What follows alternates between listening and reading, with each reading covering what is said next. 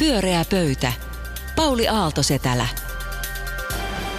Kyllä, hyvää iltaa, hyvät kuulijat. Ja meillä täällä itse asiassa keskustelu jo käynnistyikin ja käytiin alkoholipolitiikat ja muut läpi, mutta tänään puhutaan muista teemoista täällä vieraana. Niin Sirkka Hämäläinen, Juha Itkonen ja Pekka Seppänen, tervetuloa.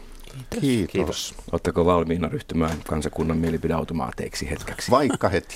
Erinomaista. Mulla on ensimmäinen teema vähän semmoinen, että mä oon tässä syksyllä pitänyt yllä tämmöistä yllytystä lukea kirjoja jotta se pöljyys pysyisi loitolla, ainakin loitommalla. Ja mä ajattelin että, niin kun kysyä teiltä, meidän kuulijoille, jotka on fiksua väkeä, eihän ne muuten kuuntelisi tämmöistä ohjelmaa, pieni nuolasu, yleisö on aina paikallaan, niin, niin mitä kirjoja teidän mielestä kannattaisi nyt lukea? Mä voin aloittaa, niin te voitte hetken miettiä vielä, että mä oon lukenut kahta kirjaa, joita mielellään suosittelen. Toinen on, on tämmöinen, mä kiinnostaa tämä digitalisaation muutos, niin se on tämmöinen kuin Machine, Platform ja Crowd – Andrew McAfeen kirjoittama ihan loistava kirja siitä, miten meistä kaikista tulee robotteja. Ja toinen on nimestään huolimatta ei lainkaan paskakirja, nimittäin Heikki Pursiaisen Paska Suomi, erittäin kiinnostava kirja niille, jotka kiinnostuu yhteiskuntakritiikistä. Ja nyt on teidän vuoro. Sirkka, ole hyvä. Joo, mä suosittelisin tämmöistä gaanalais-amerikkalaisen naiskirjailijan, mä en tiedä kuinka tämä oikein äännetään, mutta Ei se haittaa. kirjoitetaan Jua Gyasi, Homegoing, joka, ja tota, mä itse asiassa huomasin, mä luin sen englanniksi, mutta huomasin, että se on ilmestynyt suomeksikin matkalla kotiin. Matkalla kertoo, kotiin. Kertoo tämmöisestä, tämmöisen pitkän historian kaaren ensin orjuuden, orjuudesta, orjuuden, orjuusilmiöstä niin kuin Gaanassa ja sitten seuraa näitä se, monia sukupolvia Ameri, Af, Afrikan amerikkalaisia. Aha, kiinnostavaa. Aivan, aivan uskomaton kirja. Kirjasin ylös. Juha. Mä aloin just lukeen tuota Hillary Clintonin What Happened kirjaa. Ah. Ja se, se on musta Tuli niinku, Trump. Niin. tota, ja ja siksi se, lukee tuossa kirjassa niin Trump joo, keskellä. Kyllä, kyllä. No. Se tuskin on mikään salaisuus, että olisin mm. nähnyt hänet mieluummin Yhdysvaltain presidenttinä. Ja, ja kirjastahan on paljon tietysti kirjoitettu ja oltu sitäkin mieltä, että pulinat pois ja tota, kun on hävitty, niin mitä sitä sitten selittelemään. Mä oon itse asiassa ihan eri mieltä. Onko se hyvin kirjoitettu?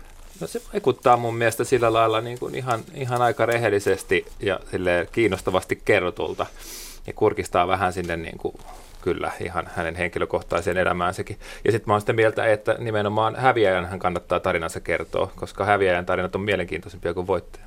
Totta. Pekka, mitä suosittelet kaikille kuulijoille ja meille? No ihan mitä tahansa kirjaa, kaikki, no niin, kaikki kirjat käy. käytännössä. Että kukaan Totta. lukee, niin se, se, se jo panee omat ajatukset liikkeelle, vaikka kirjoittajan ajatukset ei olisikaan liikkeellä. Mä itse tässä luin, luin tuota nyt vasta, se on kyllä jo vuosi sitten ilmestynyt, mutta Marja-Liisa ja Seppo Hentilän teoksen Saksalainen Suomi 1918, jossa mm-hmm. kerrotaan vauvaikäisistä Suomesta. Se sopii hyvin nyt tähän satavuotisteemaan. Vauvaikäinen Suomi, joka heittäytyi niin kuin täysin antautuneena Saksan syliin, joka tietysti sitten monien vaiheiden, joista kirjasta käydään lävitse, siinä on varmasti monelle uusia asioita siitä, että tämä, tämä Suomen itsenäisyys, kuinka huteralla pohjalla se on ollut ja minkälaisia kaikennäköisiä sattumuksia ja käänteitä siinä ensimmäisen vuoden aikana tuli. Että ihme, että olemme tässä. Suosittelen. Kiitos vinkkeistä. Lukeminen kannattaa aina vai mitä? Mm-hmm. Sitten mennään varsinaisiin teemoihin, niin Sirkka on mun ensimmäinen ilma.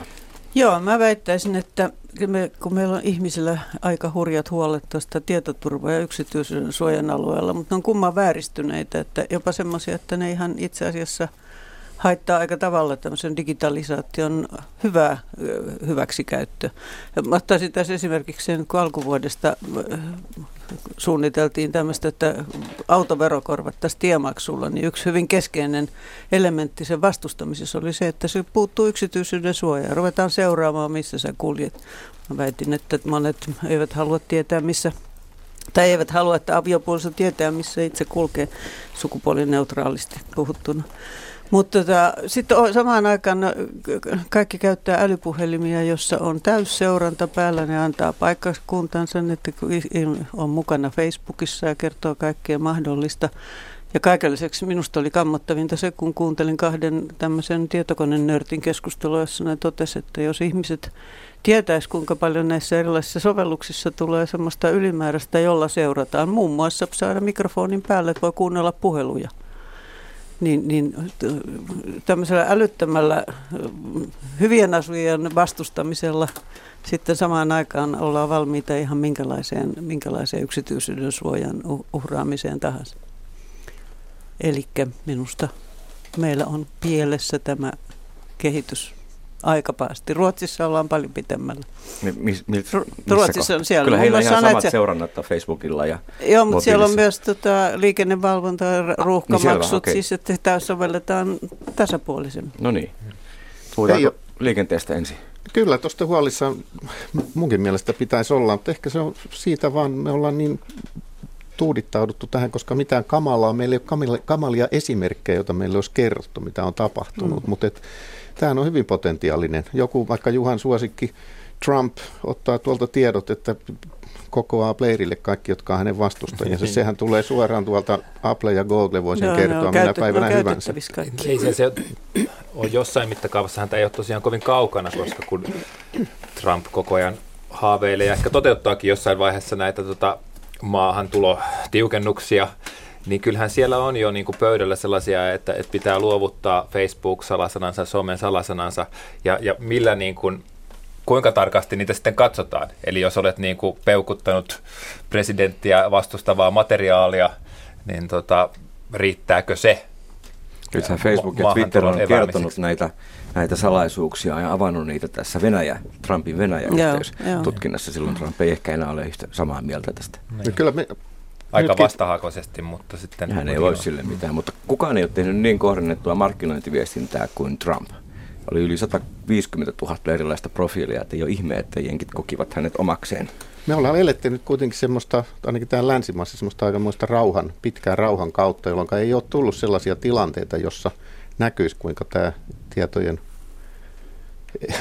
suorastaan vapaaehtoinen jakaminen, että mihin se voi johtaa. Että joskus 40-luvulla vaikka Gestapo kidutti ihmisiä saadakseen ne tiedot, jotka me nyt annamme niin kuin aivan tuosta noin ilmaiseksi joka päivä huomaamaan. Mm, sitä paitsi esimerkiksi Yhdysvalloissa sehän on paljon pitemmällä. Siellä kerätään tämmöistä big dataa koko ajan kaikesta mahdollisesta, niin että siellä mm. pystytään seuraamaan. Kaikkihan nämä, nämä tota, ja eikä se ole yksin amerikkalaista, vaan, vaan myös seuraa koko maailmaa aika paljon laajemmin. Toisaalta mua kyllä hä- hämmästyttää se, että, että esimerkiksi erät pankit ja, ja tota, erät vähittäiskauppaketjut tietää kaiken, mitä mä oon tehnyt. Niillä on täysin niin kuin selkeä profiili siitä, mitä mä ostan, mitä mä kulutan, missä mä oon kor- milloinkin. Niin, mutta he, ei käytä, he eivät käytä sitä tietoa hyväksi. Että tässä Joo, mä niin kuin vähän katson tätä toisesta kulmasta, että, takia, että se tieto kysyy, on olemassa. kysyy sulta kaiken näköisiä pila- ihmisten rauhaa pilaavia kyselyjä. Sä oot joksittanut jonkun, että ei minulle suora vi- viestintää. No lähettäkää minulle nyt suora markkinointi ja minulle sopivia tarjouksia. Haloo heti tänne. Pekka Seppänen Kyllä. haluaa lisää suuret, mainontaa. Suuret pankit.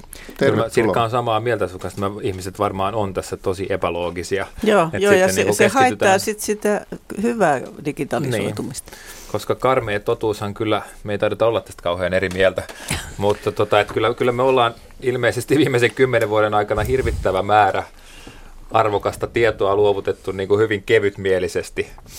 Mä oon vähän perehtynyt tähän, mä voin ottaa toista näkökulmaa, että yksityisen suoja on aika, aika niin kuin hyvin hoidettu, perustuslailla suojattu. Ja nythän Euroopan unioni on tehnyt tämmöisen GPDR-hankkeen, jossa se harmonisoidaan myöskin, että kaikilla meillä on mahdollisuus päästä omiin tietoihin ja se, se, tarkemmin kontrolloitu, että se on oikein Mutta hyvä mitä asia. se auttaa, että saa tien nähdä, mitä kaikkea tietoa joutuu, maailmalla Yritykset joutuu käyttäessään sitä tietoa väärin, niin, niin, niin maksamaan valtavia sakkoja. Siis vaikka Google? Vaikka Google. No entä sitten ja joku tämmöinen... Kuka tahansa siis, entäs... elintarvikeyritys tai, tai matkailufirma, mm. joka käyttää sitä dataa. Tämä koskee myös sitä, miten kohdellaan henkilöstötietoa yrityksessä ja muuta, että se tiukentuu ja se on meidän kaikkien etu. Kun entäs kun valtio käyttää kansalaisia vastaan tätä tietoa, niin ketä silloin rangaistaan? Rangaistaanko ketään? Mm. Siihen en ole niin paljon perehtynyt kyllä tässä niin mm. demokratiassa. Mä luin just tämmöisen kirjan. Tämä on niin orwellilainen maailma kyllä jo. Jos, mä, tämä oli myös hyvin orwellilainen ennustus, mitä, mitä luin. Tämä oli israelilainen menestyskirjailija Juval Noah Harari. Mm. Hieno kirja. Uh, Homo Deus oli tämän niin kuin Sapiens-kirjalle kirjoitettu jatkoosan nimi. Ja tässä oli vaan sitten tulevaisuuden lyhyt historiallisen alaotsikko, eli mm-hmm. hän niin kuin ennusti tulevaisuuden kehityskulkuja. Ja, ja se oli sitten näin, että tulevaisuudessa ihmiset, hän käytti termiä, että ihmiset on niin kuin vanhentuneita datan käsittelykoneistoja, jotka voidaan sitten korvata jollain niin kuin tehokkaammilla. Mutta joka tapauksessa ajatus oli, että arvokka, arvokkainta, mitä meillä on niin kuin tavallaan antaa enää, on tämä kulutuskäyttäytymiseen ynnä muuhun liittyvä informaatio. Ja sen me olemme antaneet ilmaiseksi, ilmaiseksi niin kuin jotta saamme käyttää somea. Ja Mutta miksi me sitten vastustetaan semmoista, kun esimerkiksi just tämä liikenteen, kyllähän minusta on tosi paljon järkevämpää, että, että olisi käytön mukainen maksu. Vastustatteko te tätä liikenne Ei, mutta ihmiset vastu- joo, ei, kun me ollaan nyt samaa mieltä tänään kaikista. Ei, Tästähän tulee tylsä lähetys. Nyt Haluaisin lisää ihan tietoa tästä. Mutta eikö silloin nimenomaan vastustaa, kun tietoa ei ole? Niin. Oletteko te myös valmiita tähän esineiden internettiin, mikä minusta kuulostaa Se on jo niin taru. Niin on, on, mutta turhuuksia on turhuutta hurjan paljon. Sitten niin. no, miksi en näitä tehdä niin kuin järkeviin asioihin? Mikä on järkevää? no niin. esimerkiksi liikenteen, liikenteen Se on muuttanut jo esimerkiksi varastoinnin täysin, että pystyt tiedetään mitä niin missäkin on, niin miten ne liikkuu. Siis jääkaapit, pitääkö sun niin kuin jääkaapit? Niin se on sellainen utopia. Mikä, Joo. miksi se pitää olla jääkaappi? Tässä on näköjään muuta vaihtoehtoa kuin, että luopuu tietokoneiden ja ylipäänsä sähkölaitteiden käytöstä käyttää pelkkää käteistä rahaa. Sitten tietysti pankki tietää, mm. että paljonko sitä on nostettu. Just tässä Hararin kuvailemassa Orwellassa maailmassa se ei ole enää mahdollista. Ei ole sä tavallaan kuolet, jos sä kytkeydyt siitä ulos. Niin, eikä Mut ole, nyt eikä ole käteistä on, rahaa. Sitten. Nyt jo esineet on enemmän yhteydessä toisiinsa kuin ihmiset. Siis mm. se on jo ihan arkipäivä. Mm. Ei se ole meitä vahingoittanut kai. Ehkä se on tuonut vähän tehokkuutta. Meistä on tulossa nyt laumaeläimiä todella konkreettisesti. Me ollaan lauman jäsen ja meidän oma tahtomme on kovin kovin heppoinen. Totta. Pyöreä pöytä. Pyöreä pöytä ja suora lähetys tulitte vähän turhan yksimielisiä. Nyt, nyt pikkusen niin kuin... Tsemppiä, tsemppiä. tsemppiä hei, kuulijoiden tähden. Juha, mikä on meidän seuraava teema? Löytyykö Tiedän, voidaanko me olla eri mieltä terrorismista, no voi mutta ei, tuota, yritetään ainakin niin kuin jahdata sen määritelmää ja miten, miten, te, miten te sen ymmärrätte, koska sitä mä varsinaisesti ajattelin Noniin. kysyä. Las Vegasissahan oli hirvittävä selittämätön verilöyly tässä – tässä viikon aluksi ja, ja, ja sitten heti sen jälkeen poliisi sanoi lausunnossaan, kiirehti kertomaan, että ei kyse ollut terrorismista. Presidentti Trump ei maininnut puheessaan tällaista sanaa puhui yksittäistä. Onko se tiedät, että sanoo Trump ihan jokaiseen teemaan? Joo. On se mikä Katsot, Katsotaan, saadaanko, seuraava, saadaanko seuraava, kyllä varmaan. Ja puhui yksittäistä pahuuden teosta ja, ja tota, yksinäisen toimijan teko ilmeisesti olikin kyseessä, mutta Onko tämä raja niin selvä, että mitä nämä tällaiset kotimaisten toimijoiden tekemät kauheudet, kouluampumiset ynnä muut sitten on? Koskee musta myös Suomea.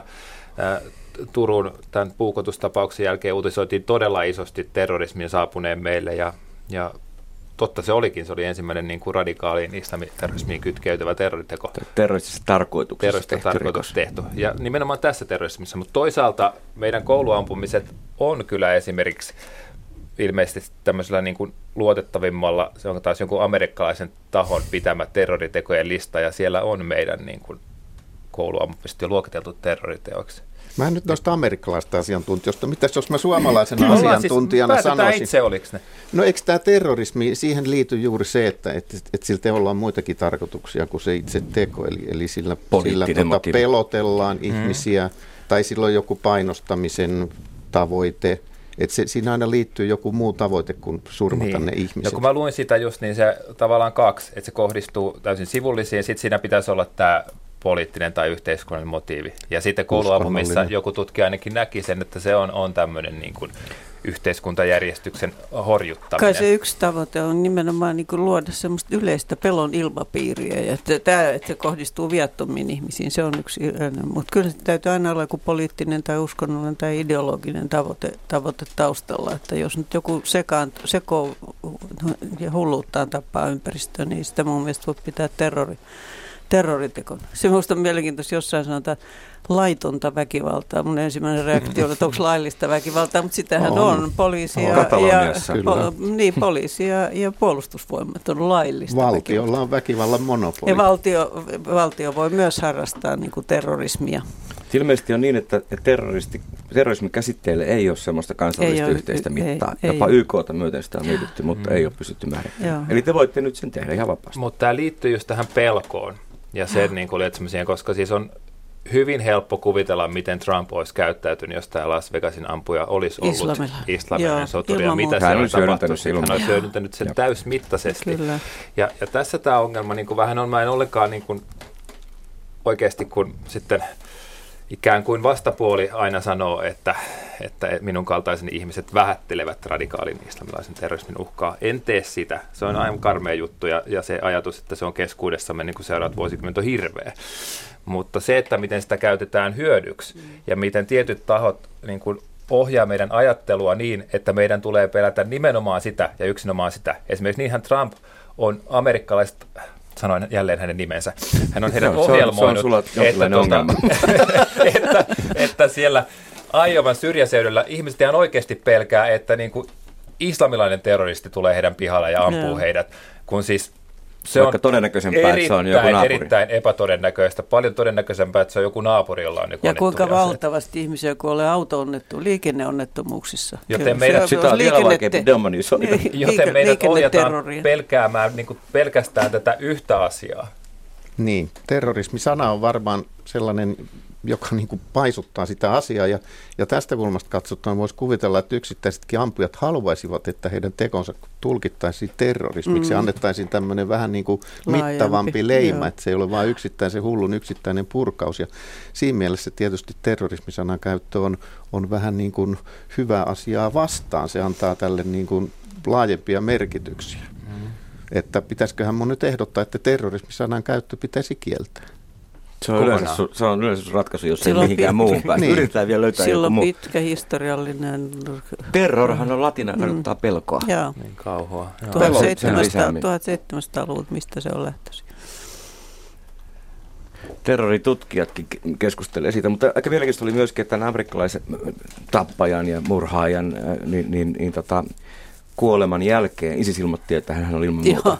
yksi taistelija. Että aina kun tämä kuolee, Kuolee, tämä, niin, tämä tappaja, niin hänestä tulee välitön Niin. äh, ISISin ISIS-taistelija. marttyyri. Joo, joo, Erittäin vaikea uskoa. joo. Harrastaa tällaista niin kuin jälkikäteistä rekrytointia myös. Se ei kyllä tee brändille hyvä, jos ISIS aikoo niin kuin olla vakavasti pelättävä, niin tämmöinen toiminta kyllä pikkuhiljaa vie niin kuin sitä pohjaa heiltä pois, että jos se alkaa vaikuttaa naurettavalta. Niin, kun hän vähän vaikuttaakin. No kyllä. nyt tämän perusteella kyllä. Entäs Suomessa sitten terrorikäsite? Pel- Pelataanko sillä politiikkaa, Juha? Haetko sitä? No kyllähän, kyllähän sillä meilläkin niin politiikkaa tehdään. Ja, ja, ja tavallaan tämä keskustelu, mitä Turun jälkeen käytiin, niin jotenkin jos, jos sanoo, että nyt meidän ei nyt pidä suistua raiteeltamme ja niin kuin järkyttävä kauhuntunne ei ole objektiivisesti perusteltu, niin silloin tulee vähätellyksi ihmisenä, joka niin kuin nimenomaan ei ota tätä ongelmaa tosissaan. Mun mielestä se retoriikka toimii niin. Pelko ei voi käskyllä kieltää. Niin, ja mun mielestä pelko on todella vaarallista. Sen lietsominen on, on siis, se on vastuutonta. Meillä on hyvin paljon muitakin pelkoja, joita, joita niin kuin ei oikein ole yhteiskunnassa osata ottaa vakavasti. Tätä semmoinen luottamuksen puute ja, ja ihan toimeentulosta tulevaisuudesta. Pitäisikö me, pitäisikö me haukkua nyt mediaa kuitenkin tässä? No Mediahan media. paisuttelee No, näitä tässä mennyt jo tapahtumia 20 minuuttia, että ei ole mediaa valtavasti. No Trump on hoidettu, että nyt on median vuoro. No mutta kyllähän tämäkin on, on tämä Yhdysvalta, jos kat- katsoo vaikka amerikkalaista tai suomalaista, niin uudelleen ja uudelleen tuodaan ne kuvat ja se hmm. kauhutilanne. Analysoitaisiin tilannetta tai puhuttaisiin vähän yleisemmin ongelmasta, mutta tavallaan luodaan sitä kauhun ilmapiiriä. Minusta se on aika edesvastuuta. Miten sitä olisi pitänyt sitten raportoida? No vaikka analysoida enemmän ja, ja, yrittää semmoista taustoja, mutta se, että uudelleen aina tulee se kammottava Niin se tilanne. toistaa. Ja, joo, ja jos katsoo, kaikkein pahin on joku CNN, joka rypee oikein tässä kauhussa. Ja se on Ja Mä en niin- tiedä Foxista enkä näistä muista amerikkalaisista, koska en niitä nähdä täällä. Mutta, Sä et pahimpia edes katso. mm. Mm. Juha, sulla on nyt ratkaisu Yhdysvaltain median ongelmiin. No kyllä suomalainen media, että te nyt pääse siitä, Niin. niin. että kyllä sillä Niin. onkin on kriisinsä. En mä tiedä, asia, josta nyt voidaan olla iloisia, että meillä on niin kuin mielekkäät asilait, ainakin verrattuna Yhdysvaltoihin, että kai se suojelee meitä joiltain tapahtumilta. Neuvostoliitossahan oli semmoinen systeemi, että suurista onnettomuuksista ja terroriteosta Ei vaiettiin täysin. Mm. Joo, ei rikoksia uutisoitunut, siellä- mitä ei ollut mukana. Joo. Silloin ei tapahtunut median ylilyöntejä tässä. Ei ollut. Ei, eikä siellä muitakaan lyöntiä. Siellä oli lyömätön media. Kyllä siellä vieläkin käy niin, että se lakkaa olemasta se media, jos se rupeaa Joo. läimimään. Niin, ja jos se sopimattomia.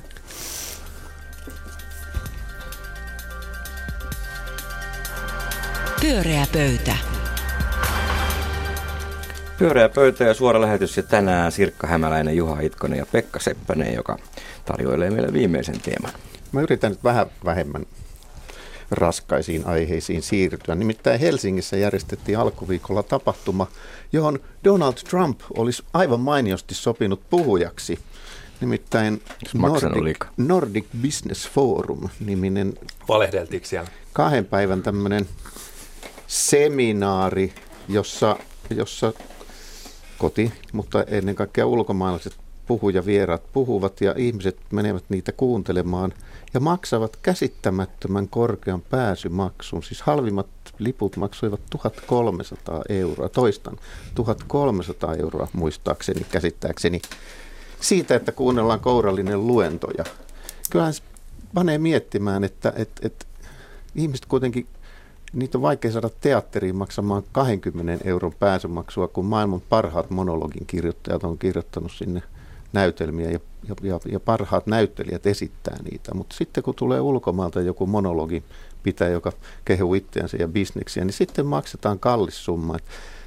Mietin, että onko tässä mitään järkeä. Kertokaa mulle, mikä saa ihmiset menemään tämmöiseen. 7500 osallistujaa Ja joka vuosi 35 tupa täynnä. maasta, niin on se kumma, että niin paljon toimii. hulluja. Onhan se hieno bisnes, mutta onko sinne järkeä mennä? Joo. Kyllä mä vähän, vähän luulen, että se, se nyt on eri kohderyhmä. Se ei varmaan ole nämä kulttuurijanoiset teatterin kävijät valitsee, että menevät he kansikseen vai Nordic Business Forumiin, vaan mä luin, että täällä on 25 prosenttia yleisöstä on toimitusjohtajia ja voisi olettaa silloin, että suuri osa foorumin osallistujista ei maksa itse tätä 1300 euron summaa.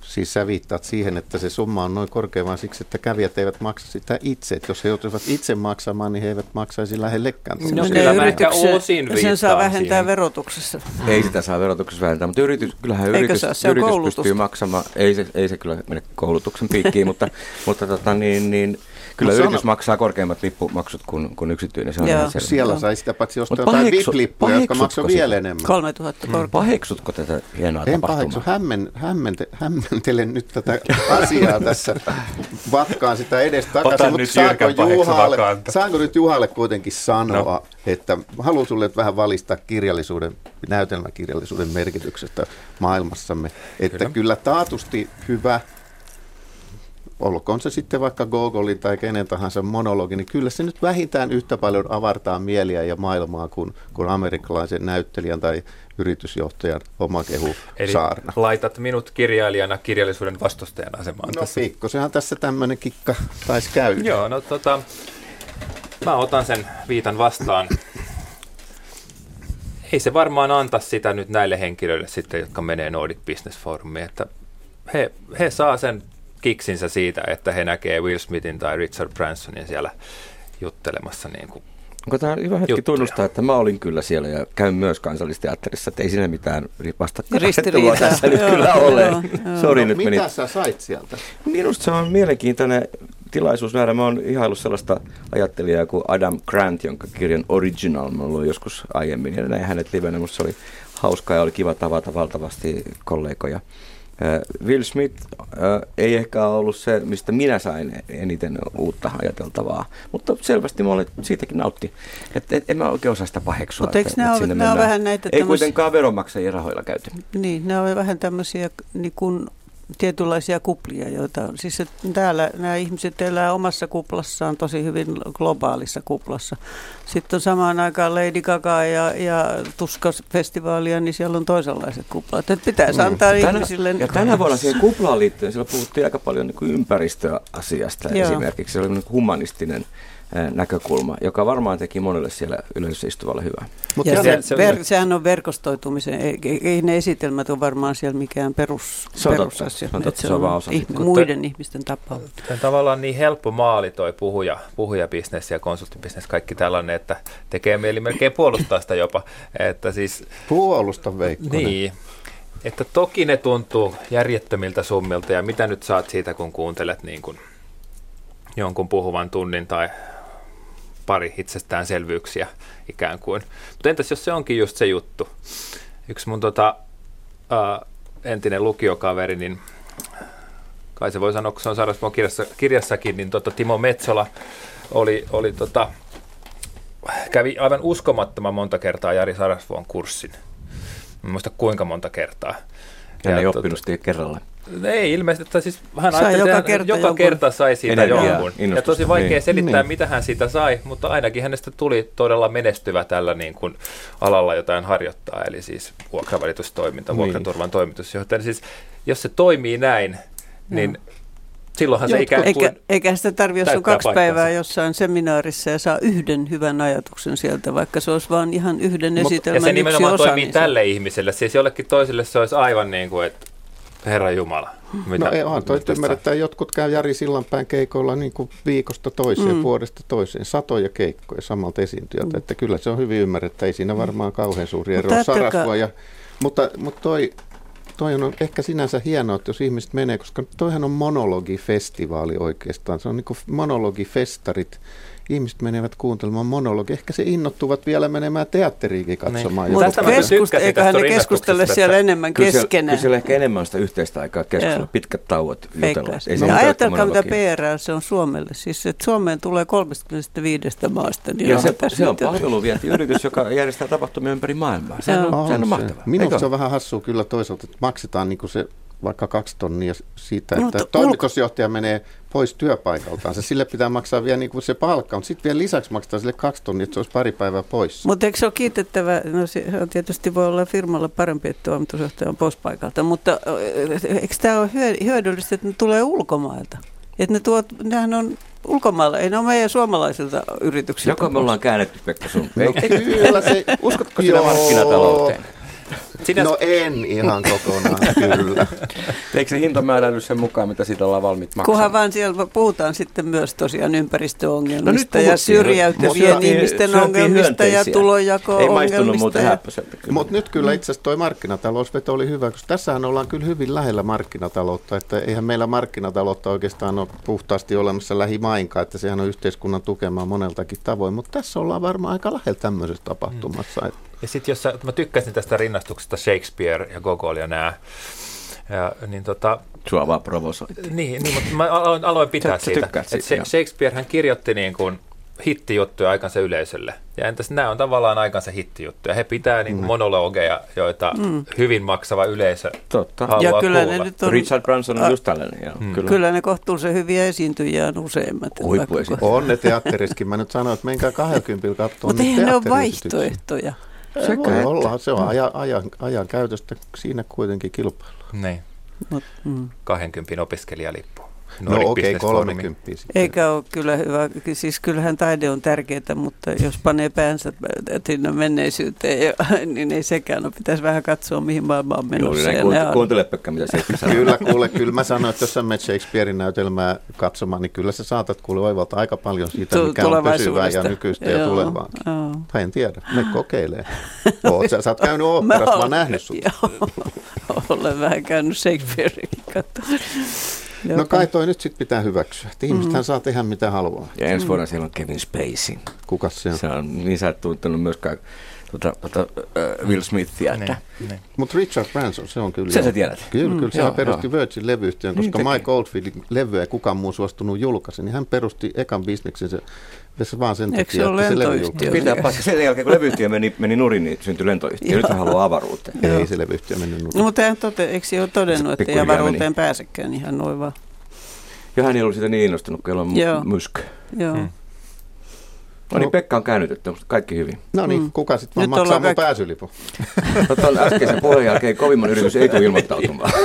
Että Olisiko sen kriitikon maksaa sinne meitä arvostelemaan? Kaivatko kuvetta vai meetkö sittenkin mieluummin teatteriin? Miten, Ehkä miten sulle se- tekisi kuule tuo verkostoituminen siellä ihan hyvää. Äh. Se tulisi vähän laaja-alaisempi näkemys tästä maailman tulevaisuudesta. Joutuisi puhumaan vieraiden ihmisten kanssa.